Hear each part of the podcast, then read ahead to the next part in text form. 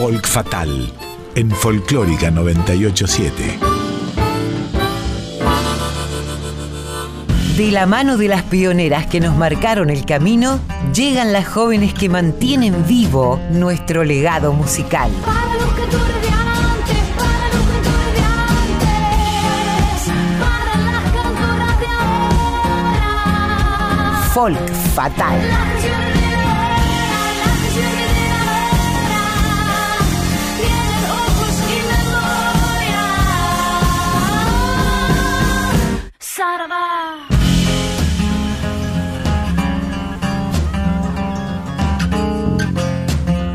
Hola Mavi, bienvenida. Bueno, ya te veníamos anunciando en la hora previa, pero aquí estás. Finalmente, una vez más, nos encontramos en Folk Fatal. Hola Colo, un placer siempre estar, encontrarme con vos, encontrarme con toda la audiencia, con temas tan jugosos en un día tan especial. Uy, tenemos tanto para compartir. Yo ya venía recordando que hoy tenemos la segunda edición, la segunda parte que preparamos, dedicada a las mecenas del folclore. Así es. Aquellas mujeres que han sabido cobijar artistas, sobre todo que llegaban del interior a la capital, ¿no? Eh, pero más allá de este tema que vamos a desarrollar juntas eh, durante esta última hora, hay un efemérides que nos pareció muy importante destacar, sobre todo en el comienzo de este espacio, donde además vamos a poder ilustrar esta fecha con, con la voz de una mujer, de una actriz muy importante para nosotros y nosotras también. Tiene que ver con el 16 de septiembre, pasó hace muy poquito, se instituyó como el Día de los Derechos de los Estudiantes Secundarios en la Argentina. Esta fecha fue instituida en conmemoración a los estudiantes secundarios y militantes de la Unión de Estudiantes Secundarios, la UES, que fueron secuestrados por miembros de la policía de la provincia de Buenos Aires, dirigida en aquel entonces por Camps y Echecolás. Esta agrupación, junto a otras escuelas, habían reclamado en 1975 ante el Ministerio de Obras Públicas que les otorgaran un boleto estudiantil secundario. Fueron 10 estudiantes de la ciudad de La Plata. 6 continúan desaparecidos. Todos tenían entre 16 y 18 años. En 1986, Héctor Olivera dirige La Noche de los Lápices, que está basada en el libro de María Seoane, con aportes de Pablo Díaz, uno de los sobrevivientes, en el guion. Esta historia se llevó al cine días antes de cumplirse una década de lo ocurrido. Vita Escardó, que es la protagonista de la película, nos deja un saludo muy especial y forma parte hoy de Folk Fatal. Va a compartir con nosotros un poema muy emotivo de Gioconda Belli, la poeta nicaragüense, en conmemoración a esos pibes y pibas que siguen escribiendo nuestra memoria colectiva. Mi nombre es Vita Escardó, soy actriz, psicóloga, soy psicodramatista, pero um, hoy en particular desde mi rol de actriz quiero conectarme con ustedes. En principio agradeciéndole a la Colo Merino y a Mavi Díaz, es un placer estar acá compartiendo con ustedes. En 1986 tuve el honor de ser seleccionada para protagonizar la película La Noche de los Lápices, junto con Alejo García Pintos y una constelación de enormes actores muy jóvenes, muchos de los cuales siguen siendo actores hoy en día. Este es mi regalo para ustedes y nunca más. Ahora vamos envueltos en consignas hermosas. Las mañanas cambiaron su signo conocido. Ahora el agua, su tibieza, su magia soñolienta, es diferente. Ahora oigo desde que mi piel conoce que es de día cantos de tiempos clandestinos sonando audaces, altos desde la mesa de noche, y me levanto y salgo y veo compas atareados, lustrando sus botas o alistándose para el día bajo el sol.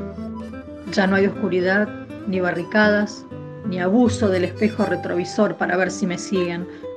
Ahora mi aire de siempre es más mi aire, y este olor a tierra mojada, y los lagos allá y las montañas, pareciera que han vuelto a posarse en su lugar, a enraizarse, a sembrarse de nuevo. Ya no huele a quemado, y no es la muerte una conocida presencia esperando a la vuelta de cualquier esquina. He recuperado mis flores amarillas y estos malinches de mayo son más rojos y se desparraman de gozo, reventados contra el rojinegro de las banderas. Ahora vamos envueltos en consignas hermosas, desafiando pobrezas, esgrimiendo voluntades contra malos augurios. Y esta sonrisa cubre el horizonte, se grita en valles y lagunas, lava lágrimas y se protege con nuevos fusiles. Ya se unió la historia al paso triunfal de los guerreros y yo invento palabras con que cantar, nuevas formas de amar. Vuelvo a ser, soy otra vez, por fin otra vez, soy. Que vivan los estudiantes, jardín de nuestra alegría. Son aves que no se asustan de animal ni policía. Y no le asustan las balas ni el ladrar de la jauría. Caramba y zamba la cosa, que viva la astronomía. Me gustan los estudiantes que rugen como los vientos cuando le meten al oído sotanas y regimientos, pajarillos libertarios igual que los elementos. Caramba y zamba la cosa, que viva lo experimento.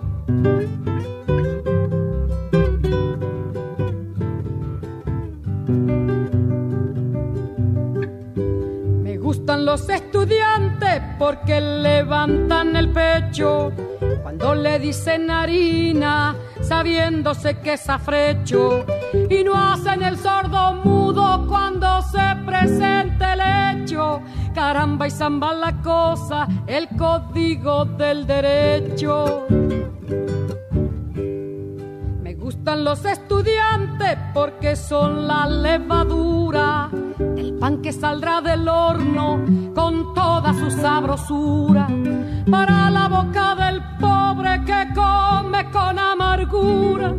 Caramba y zamba la cosa, viva la literatura.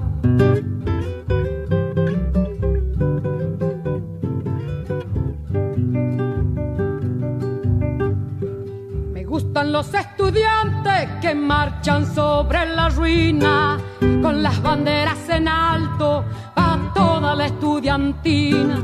Son químicos y doctores, cirujanos y dentistas. Caramba y zamba la cosa, vivan los especialistas. Me gustan los estudiantes que con muy clara elocuencia la bolsa negra sacra le bajo las indulgencias. Porque hasta cuando nos dura, señores, la penitencia. Caramba y zamba la cosa, que viva toda la ciencia. Caramba y zamba la cosa, que viva toda la ciencia.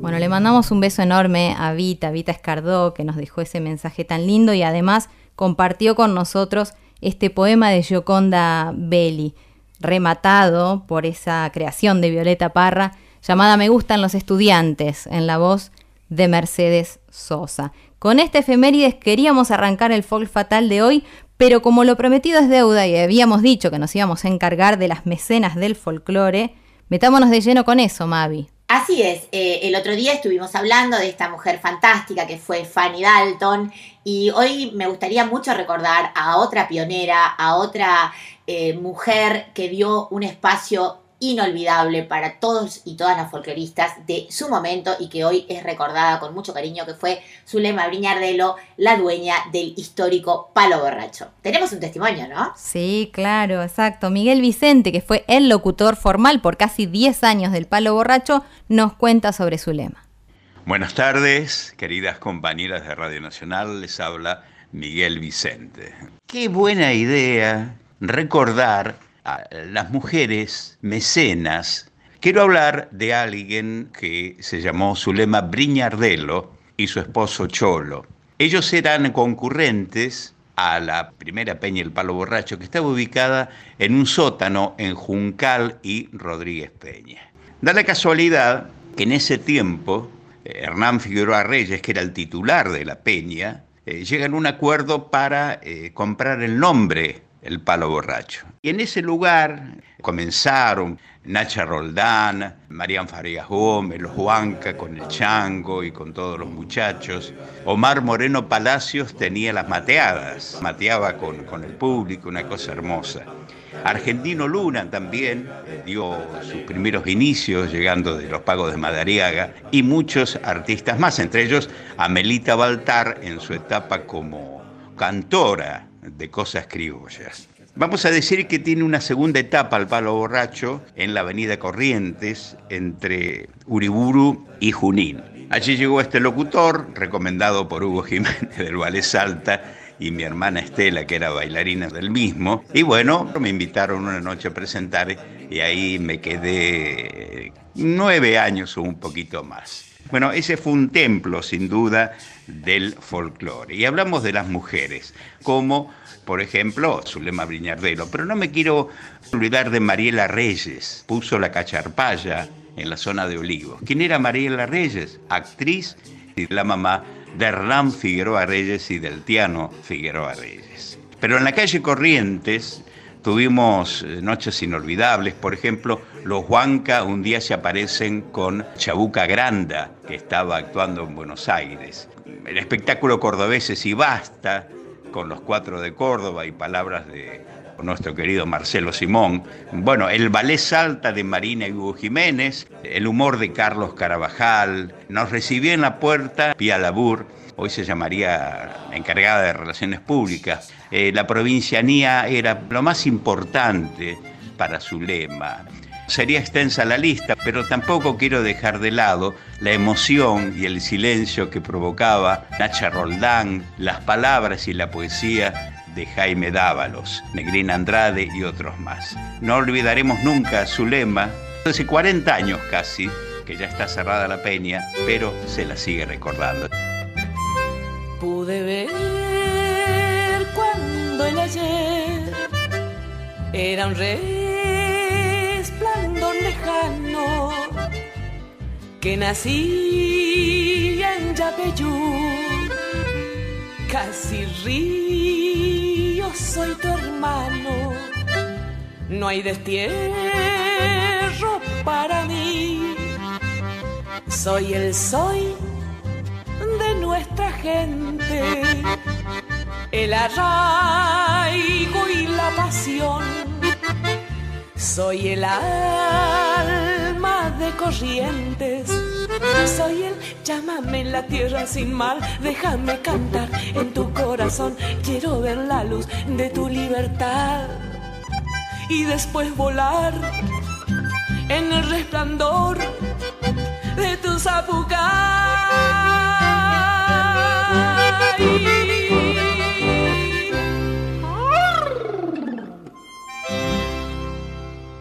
Le agradecemos muchísimo a Miguel, a Miguel Vicente, gran compañero nuestro, que ha sido locutor, como les decíamos, durante muchísimo tiempo de la Peña del Palo Borracho, por eso conocía también a Zulema Viñardelo y a todas las mujeres y artistas que fueron pasando por, por esos escenarios.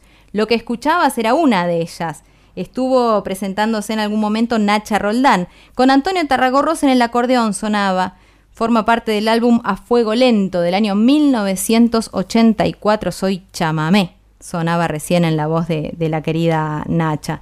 Y hay más mujeres. Hay más mujeres eh, y hay más mujeres de no hace tanto tiempo. Una querida compañera que hemos tenido la desgracia de haberla perdido hace muy poco, Lali Gallo, también una mujer con el corazón enorme que ha dado también cobijo, inspiración a, a muchos artistas jóvenes y tenemos un testimonio del querido Bruno Arias que nos cuenta un poquito sobre ella. Buenas, ¿cómo están? Acá Bruno Arias. Un abrazo ahí a la Colo, a Mavi, a toda la audiencia. Creo que hay personas que son como muy importantes en la vida de un artista. A veces son pilares o detrás de, la escena eh, fundamentales, ¿no? Donde el artista se apoya, ¿no? Donde también busca refugio, ¿no? Creo que mm, Lali Gallo ha sido un, Alicia eh, ha sido un, apoyo que tuve porque en los comienzos los artistas cuando llegan a, Buenos Aires, muchos que veníamos de las provincias, porque antes no había redes sociales, ni internet como ahora, y, ni móviles, ni celulares, donde podíamos proyectarnos desde ahí, ¿no? Había gente que te veía en un lugar y te invitaban a su casa, y, algunos que tenían, veían la necesidad de ese artista y le daban una mano muchas veces con casa, comida, apoyo, llevándolos a, a los shows y, bueno, y una de las personas que fue así fue Lali, no conmigo, sino con muchos músicos, ¿no? Eso también me ayudó mucho a, poder construir mi carrera porque uno está contenido en un lugar donde puede dedicarse a la música y no tener que trabajar de otra cosa para, para ser músico. ¿no? Y bueno, y esta persona eh, ha sido muy importante. Entonces, bueno, le dediqué esta canción que la letra hizo Diego Petrelli y yo hice la música. Se llama Eterna Risa.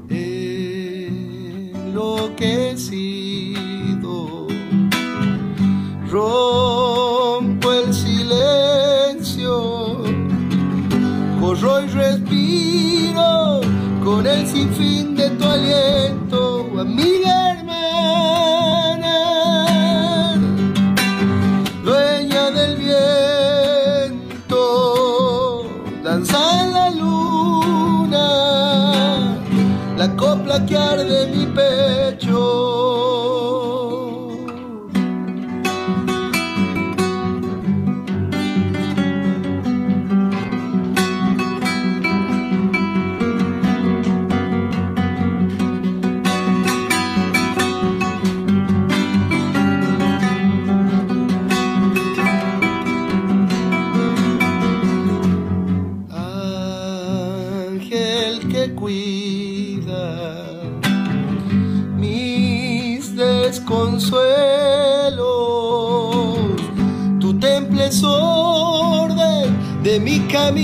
Completo.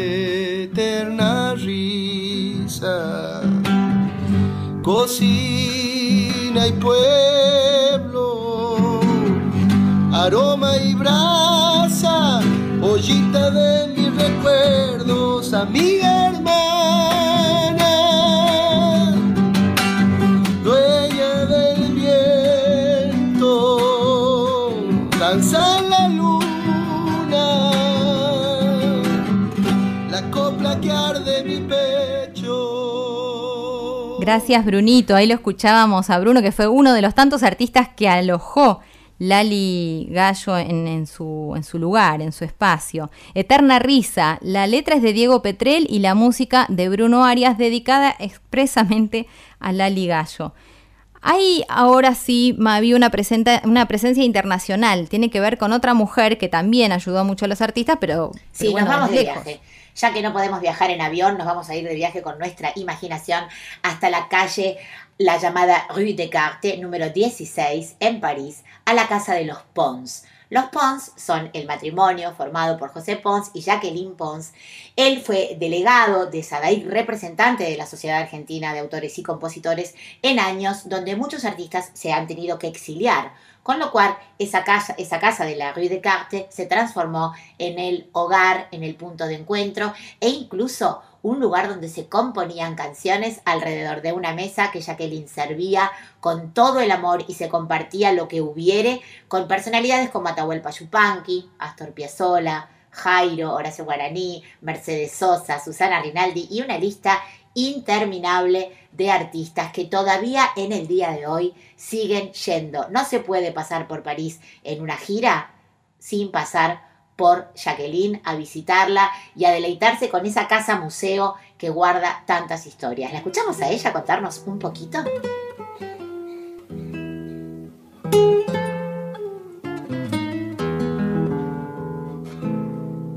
Cuando me, me dicen quién ha venido a tu casa, no, pregúntale quién no ha venido, va a ser más fácil. Oíme, ¿y qué eran los? ¿Ustedes iban a ver a los artistas o los compañeros artistas recomendaban a.? Las dos cosas, las dos cosas. Porque nuestra amistad con toda esa gente fue una bola de nieve, si querés. Porque vas a París, anda a ver a José Pons. Me costó muchísimo que vengan a verlo vos. Es sí, el machismo argentino. Anda a ver a José Pons. Y yo, Los Pons. ¿y yo qué soy? ¿Quién soy yo? Ahora todo viene de los Pons. Bueno, también es un poco porque José No, era, era José. era argentino Y además yo no hablaba castellano. y aprendiste con José. Aprendí con Astor, Atahualpa, Mercedes, Jairo, con toda la gente alrededor de mi mesa. Porque me empeñé, dije, no puede ser que no, que no pueda entender lo que dice, lo que cuenta Atahualpa. Eh, Vos sabés lo que era un cuento de Atahualpa, estaba todo, estaba el sol, las nubes, las flores, los árboles, los caballos. Yo me perdía cosas.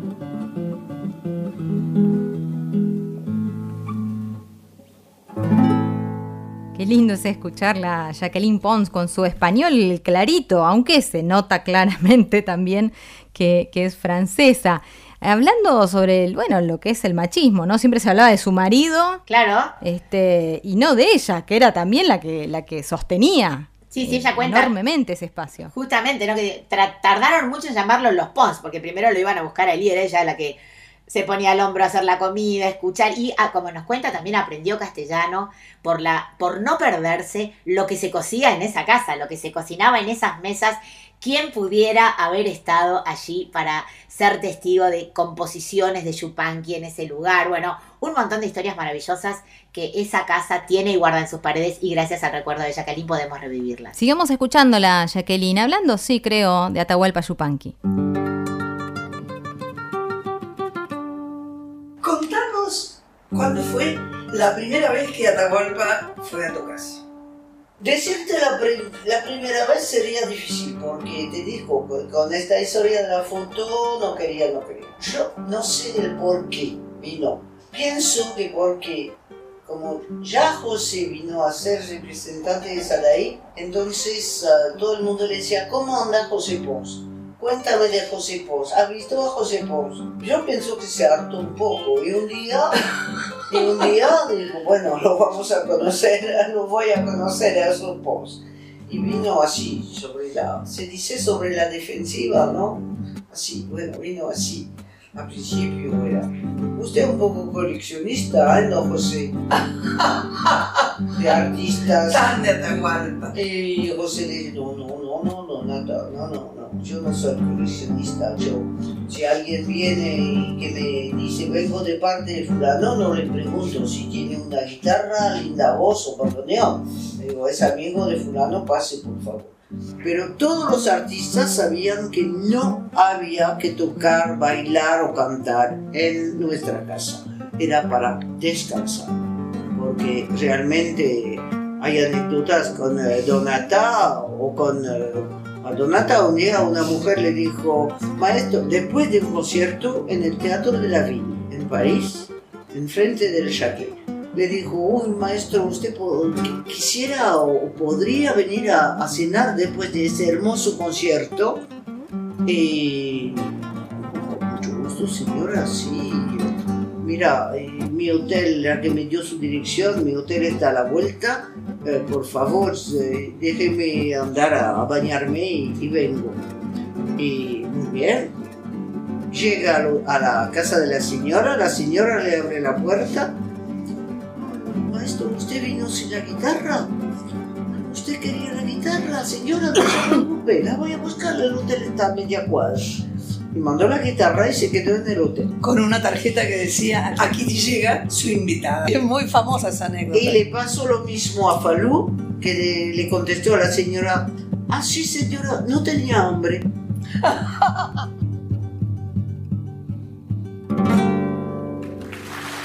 Escuchábamos entonces una anécdota más contada por la propia Jacqueline Pons y por supuesto Danza del Maíz Maduro sonando de Atahualpa Yupanqui como remate final a esta recorrida bellísima que pudimos ir haciendo, destacando a las mujeres que se han puesto las pilas y han puesto todo lo que tenían y más para ayudar y promover a tantos artistas.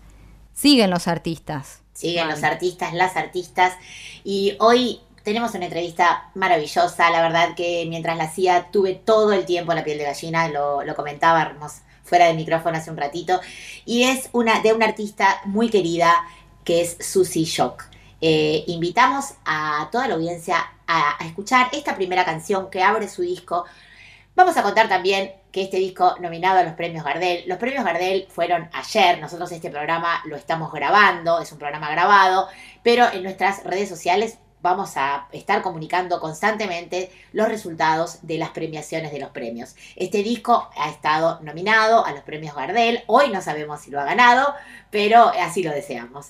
Así que... O sea, ustedes mientras nos estén escuchando en este momento seguramente sabrán qué pasó. Claro, ustedes ahora mismo son los adivinos del futuro. Nosotras hoy en día solo podemos darle la bienvenida a este maravilloso disco de Susy Shock, Traviarca.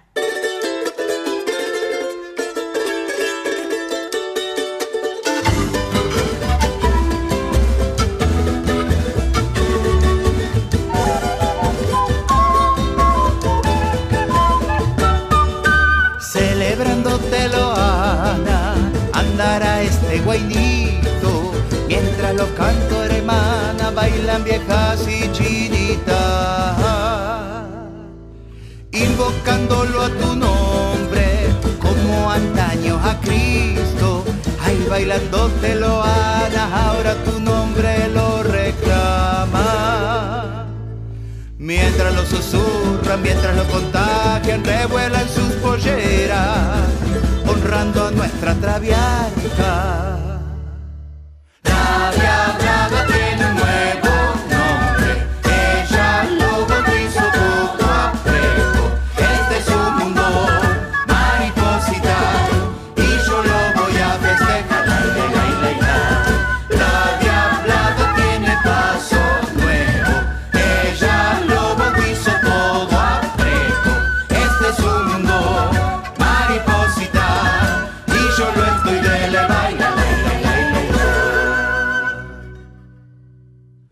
Voy cantándotelo, Ana, crece, crece este guainito, mientras lo bailo, hermana, cantan viejas y chinitas. Enarbolando tu nombre, acallando a los edictos. La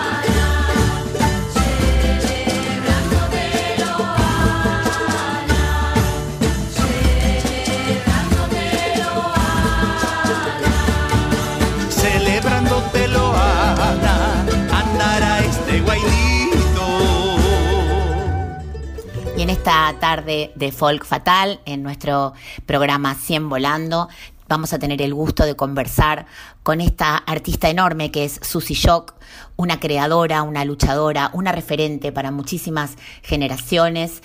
Eh, ¿Cómo estás, Susi querida? Mavi Díaz te saluda desde Radio Nacional Folclórica y no puedo comenzar esta entrevista, esta charla, sin preguntarte qué ha inspirado este disco maravilloso llamado Traviarca, que está nominado a los Gardel eh, en un hecho prácticamente histórico.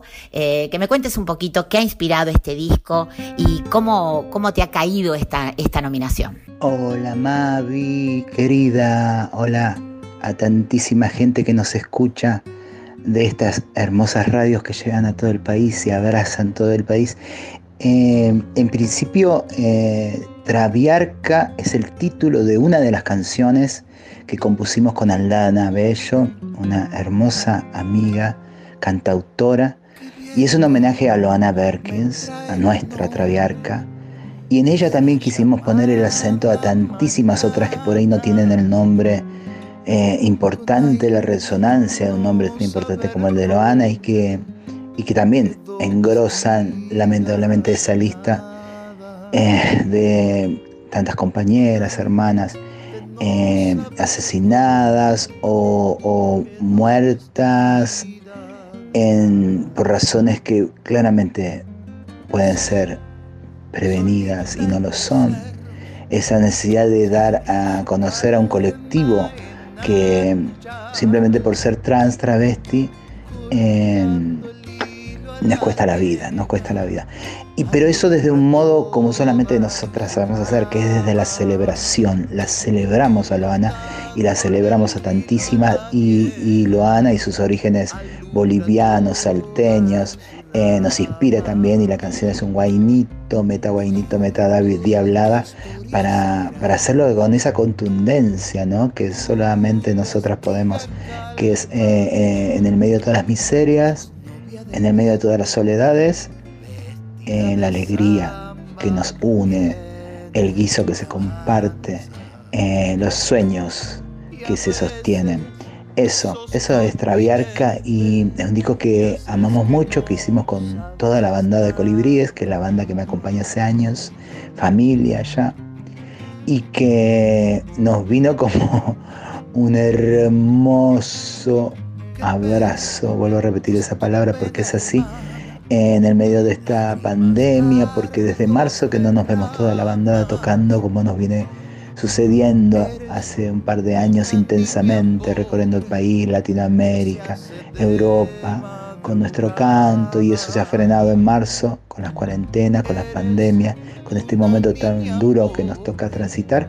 Y entonces eh, ha sido como una caricia, eh, porque la nominación es de álbum conceptual y el, y el álbum conceptual habla de eso, de un trabajo de tantísima gente, ¿no? Alrededor de, un disco eh, quien hace la foto, quien hace el dibujo de tapa y lo diseña, a quienes eh, han compuesto las canciones, a quienes han mezclado, grabado, masterizado, etcétera, etcétera, a cada invitada, inclusive que está ahí en el disco aportando su belleza. Y lo más importante de todo que es una nominación que la hacen los pares, las pares. Y eso conmueve, eso es un guiño gigante que esta traba agradece. Sin lugar a dudas, una nominación muy merecida eh, porque es un trabajo que realmente engloba, como bien decís, muchísimo amor, eh, mucha memoria, pero manifestada desde el lugar de la alegría, de la música, del ritmo. Y para los que no hayan visto la portada, es una portada preciosa. Yo tengo el disco en mi oficina de la radio y lo, y lo tengo como un cuadro porque realmente es precioso. Eh, cuando hablabas esto, ¿no? De, la falta de público, del no poder salir a girar, de no ver a tu banda, quiero eh, ir a un momento maravilloso que he estado viendo a través de las redes, que es esta posta sanitaria cultural que has hecho eh, de la mano y con la colaboración de la revista Mu La Vaca. Eh, quiero que me cuentes esa experiencia de cantarle a una persona. Y para los que lo hemos podido ver ha sido muy emocionante. Quiero que me cuentes tu experiencia. Las postas sanitarias culturales eh, oh, eh, muy vitales. No tenía idea cuando empezamos a soñar una idea eh, para no estar tan quietas y no estar tan desoladas. No tenía una idea de todo lo que iba a surgir, ya vamos por la tercera. Eh, primero empezamos a pararnos en los lugares emblemáticos culturales de esta ciudad. Yo esto lo estoy haciendo en esta ciudad que es la que habito y es a la que necesito interrogar, a quienes gobiernan esta ciudad, a quienes teniendo enormes presupuestos no los están poniendo en acción. Entonces tenemos esqueletos gigantes como el Colón, el Teatro San Martín, el Presidente Alvear, eh, vacíos en momentos en que claramente hay que hay que gestar eh, políticas para que nos acerquemos a la gente. No estamos hablando de llenar los teatros para que la gente se infecte, yo no estoy hablando de eso. Lejos eh, está esa idea, todo lo contrario, sino que eh, el arte salga a la gente.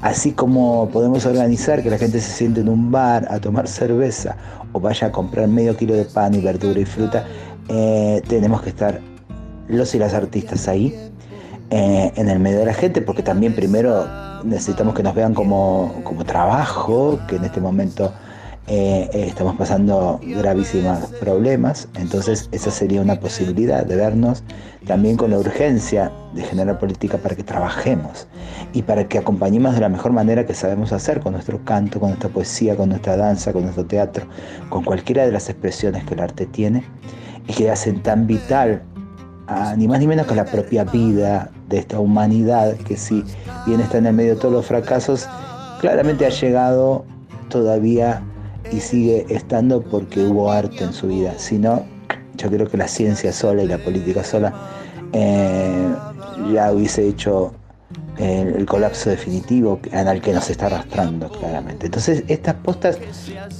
también nos recrean como artistas, ¿no? Más allá de que tenemos la posibilidad de vender los discos, los libros, las revistas, el acercarnos de otra manera, mirarnos a través de una vidriera, como es en este caso, con todos los cuidados, los protocolos, exagerándolos inclusive, para demostrarles a quienes tienen que gestar estas políticas si no lo hacen, de que desde la autogestión lo podemos hacer de una forma enorme y cuidada, o pequeña, pero cuidada, y vernos a través de esa vidriera, a través de los barbijos, eh, con los ojitos, es muy fuerte para quienes cantamos a tanta gente, cantarnos de a uno, de a una, a une, es muy fuerte, es muy conmovedor, y para mí es un, grito de fuerza también que el arte propone, eh, que el arte tiene que ir más adelante, como siempre ha ido, de la burocracia y de la necedad también del mercado, eh, cuando no nos piensa, cuando nos relega, ¿no?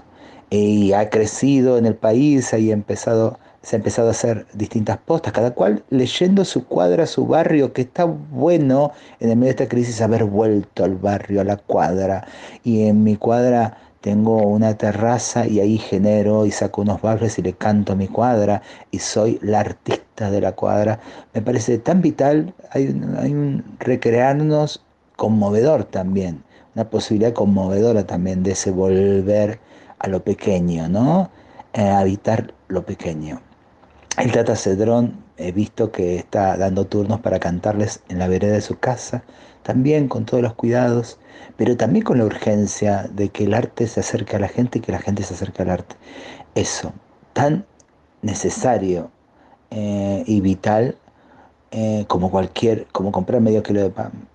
Indudablemente esta, esta transformación que los artistas, las artistas, les artistas eh, estamos haciendo para poder seguir dando esa energía vital que es el arte y también alimentándonos, retroalimentándonos, porque en esas experiencias de uno a uno, de cantarle a una persona, de leerle un poema, la mirada, la conexión, la emoción que se genera en el otro y en nosotros mismos, ¿no? Cuando lo estamos haciendo, realmente es de un valor incalculable. Y como bien decís, si nosotras, nosotros podemos hacerlo, por supuesto, una estructura mucho mayor en una gestión cultural inteligente debería poder hacerlo también.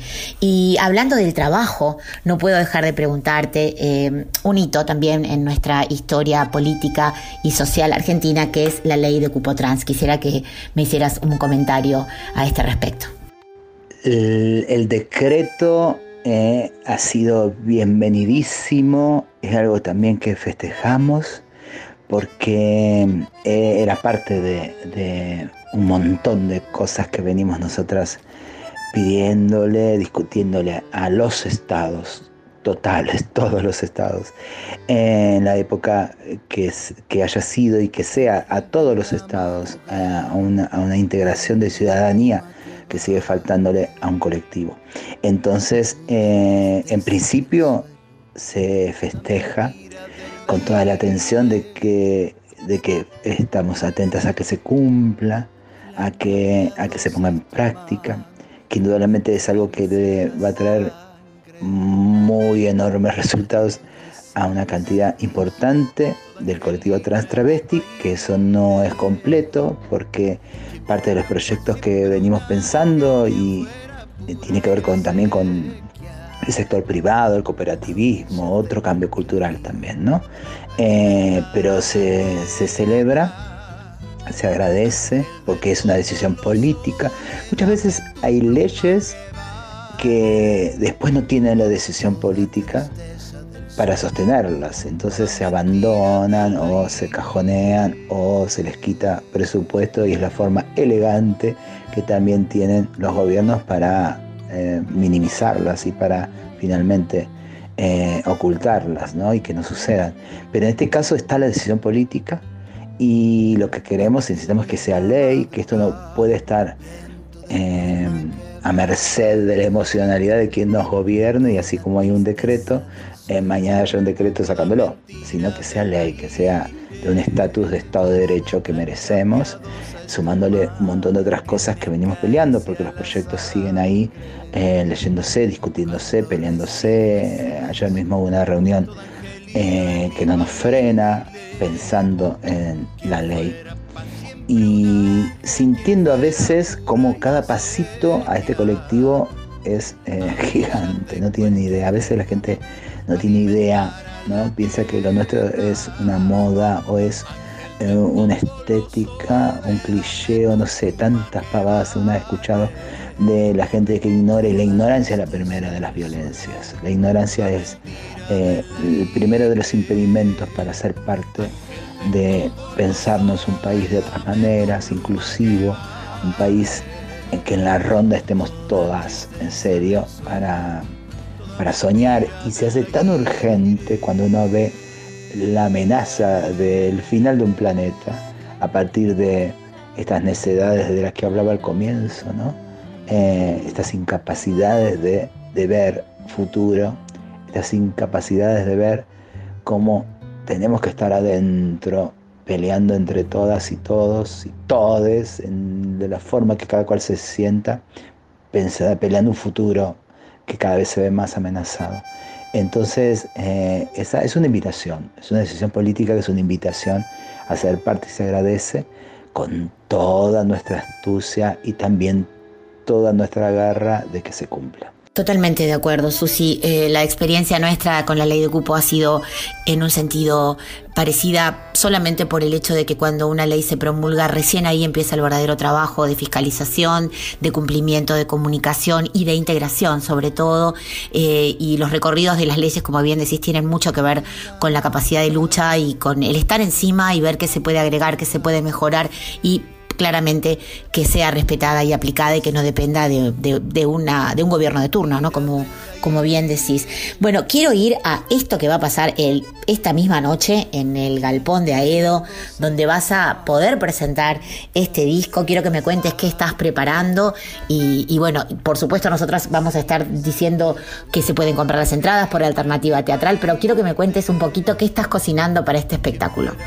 En principio, la posibilidad de mostrar los temas de Traviarca, que si bien lo hemos presentado el año pasado con toda la banda, veníamos en una gira acústica con Caro Bonillo, Andrea Bazán, dos cantautoras preciosas, eh, muy ligadas también a, mi propia vida y a mi propia carrera.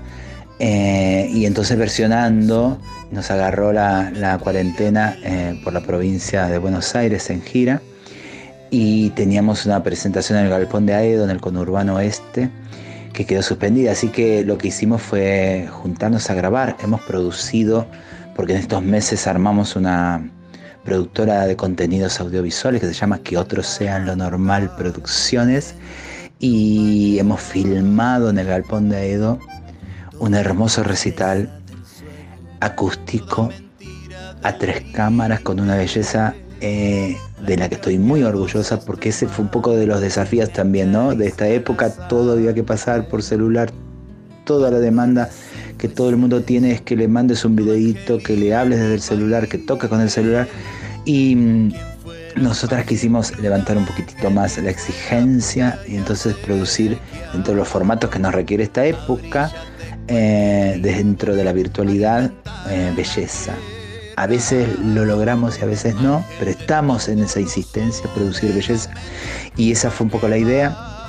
Y también la posibilidad que nos da esta época de que desde el galpón de Aedo podemos cantarle al mundo, porque vienen muy bien las entradas y nos sorprende de qué rincones de este planeta están comprando las entradas para ver este recital. Cosa muy loca que no hubiese sucedido si hubiésemos tenido una función en Casita Brandon, eh, porque se acerca quien puede acercarse. Entonces, eh, esta no geografía que implica la, la virtualidad, esta, este no límite geográfico que significa nos viene a favor para que nos abracemos en esta ceremonia, que eso es lo que seguimos insistiendo, intentando, esa ritualidad que necesitamos a través de la música, de la poesía y de la belleza, Aldana Bello de invitada, el, el galpón de Aedo eh, de anfitrión para el mundo. Les invito, acérquense, va a estar colgado 48 horas una vez que se estrena, a las 22 horas de hoy, así que van a tener la posibilidad de volverlo a ver o si no pueden estar hoy 22 horas, buscarlo en alternativa teatral y verlo en el horario que puedan estas 48 horas. Así que eso es un abrazo eh, musical poético eh, con las canciones de Traviarca, inclusive unos hermosos estrenos. Así que disfrútenlo. Allí estaremos viendo y disfrutando de este espectáculo de la presentación de Traviarca, según tus propias palabras, un disco gestado entre la belleza y la furia y estos estrenos sorpresa que vas a tener para deleitarnos a todos nosotros. Así que no tengo más que palabras de agradecimiento por haberme dado este rato. Sé que estás con una agenda súper apretada, así que bueno, toda la audiencia, todo el equipo de Cien Volando y en especial del espacio Folk Fatal, Susi querida, te agradecemos con todo el corazón y bueno, ahí estaremos al pie del cañón eh, presenciando este espectáculo y bueno, toda la suerte, toda la merde del mundo, te queremos mucho y como siempre te decimos, esta es tu casa para lo que quieras comunicar, para lo que quieras mostrarnos, siempre serás bienvenida. Un fuerte abrazo y hasta siempre. Abrazo gigante, Mavi de mi corazón, abrazo a quienes nos están escuchando, abrazo nuevamente a esta radio, quienes andamos por todo el país sabemos la importancia de nuestras radios, todo lo que lleva y lo que trae y lo que acompaña. Abrazo gigante.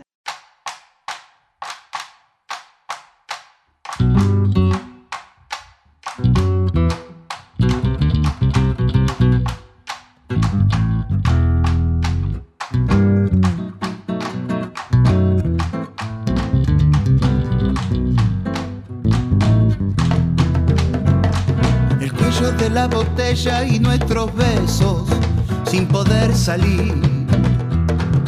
Tan solo canción, tan solo canción, tan solo canción, tan solo canción. Ver el día, otro día de las decenas de días que hacen a este viaje sin paisaje. La vereda de mi día, la arisca muerte me ríe al oído. Ella está gozosa de nuestro desencuentro. Tan solo canción, tan solo canción,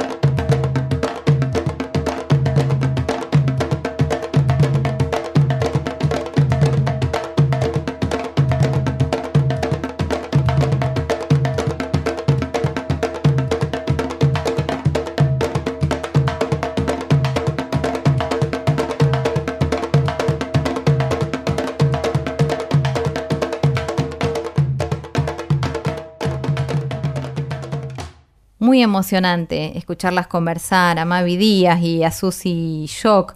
Tan solo canción era lo que sonaba como, como cierre de esta charla tan, tan profunda y conmovedora. Antes oías Traviarca, Susi Shock, una de las protagonistas de Folk Fatal en la fecha.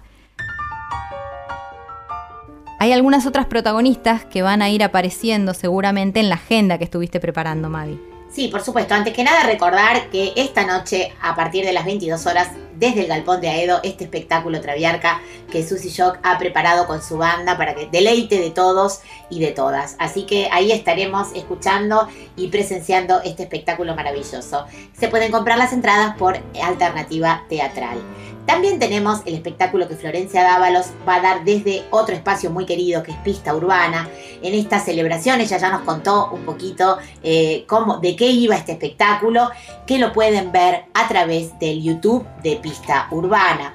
Desde Jujuy nos llegan de la red de músicas de Jujuy un anuncio para mañana domingo a las 18 horas en este ciclo que venimos promocionando, un ciclo llamado Enredarte, con la actuación de Sabrina Solange y Nadia Tambo y la conducción de Caro Escobar. Se puede ver a través del Facebook Live.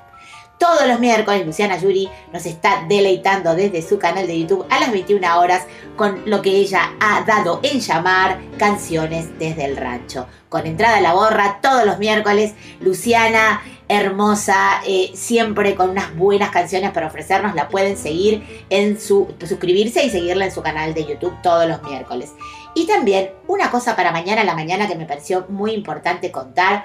Marita de Humahuaca, una gran artista jujeña también, hace un saludo eh, al sol, al- a, a esta nueva temporada, con una ceremonia ritual, canto, llamada Equinoccio, que va a estar a través de su Facebook Live de manera gratuita, lo pueden observar, lo pueden, pueden participar, pueden participar de este ritual, canción musical en homenaje a la tierra. Como siempre, Marita desde Humahuaca. Y después tenemos un par de lanzamientos para anunciar. La semana pasada estuvimos hablando con Lorena Estudillo y en estos días, el día 16, salió su segundo single de este disco Crisálida. Eh, que se llama Canta, Baila, Sueña y Anda, que seguramente vamos a estar rotando en este programa y en toda la radio. Eh, el segundo single, como digo, de su disco Crisálida. Y también Mariela Cusa, que nos manda un disco hermoso llamado Hilos de la Voz, producido por nuestro compañero Yacaré Manso, que lo acaba de sacar el Club del Disco y que también, por supuesto, al, al igual que el disco de Lorena Astudillo, lo pueden escuchar en todas las plataformas digitales. Ay, cuánta producción. Es emocionante, realmente. Mucho, mucho, mucho para seguir. A mí no me, no, no me da la vida para escuchar todo lo que quiero escuchar. Es, es increíble. Queremos estar en todos los lugares a la vez. Es cierto, es cierto. Bueno, pasó rápido. Pasó volando, creo. Hoy más que nunca teníamos tantos audios y, y- y tanto material para compartir que, que el programa voló. Nos vamos a ir a des- nos vamos a ir despidiendo, en realidad, cerrando el programa con música. Totalmente. No sin antes felicitar a todos los ganadores y las ganadoras de los premios. Hay que decir algo, que, decimos Vos hoy, sos una de las Hay que nominadas. decir algo. Hay que ver qué va a pasar. Es un misterio, es un misterio. Esto es para que la gente vea que no hay trampa en los premios Gardel, que ni siquiera los propios nominados un día antes o el día que grabamos sabemos nada. Así que, bueno, en nuestras redes sociales, la Radio Nacional tuvo eh, el honor de poder ser la transmisión oficial de estos premios y también decirle a todos los oyentes y las oyentas que nos pueden mandar material, agenda a nuestro mail folkfatal.gmail.com y seguirnos, por supuesto, en nuestras redes sociales, 100 Volando Folk y en Radio Nacional Folclórica 987. Gracias, Mavi. Un placer, como siempre, compartir con vos. Gracias a vos y a todo el equipo. Nos vamos a ir escuchando la chacarera santiagueña de Verónica Condomic junto a Matías Betty. Verdeado Dulzor se llama esto, nominados como mejor álbum folclore alternativo. Veremos, veremos este, cuando, cuando se sepan las premiaciones finalmente, ¿no? Cómo, cómo sucedió todo. Mientras tanto, seguimos disfrutando de ella y- y de su música.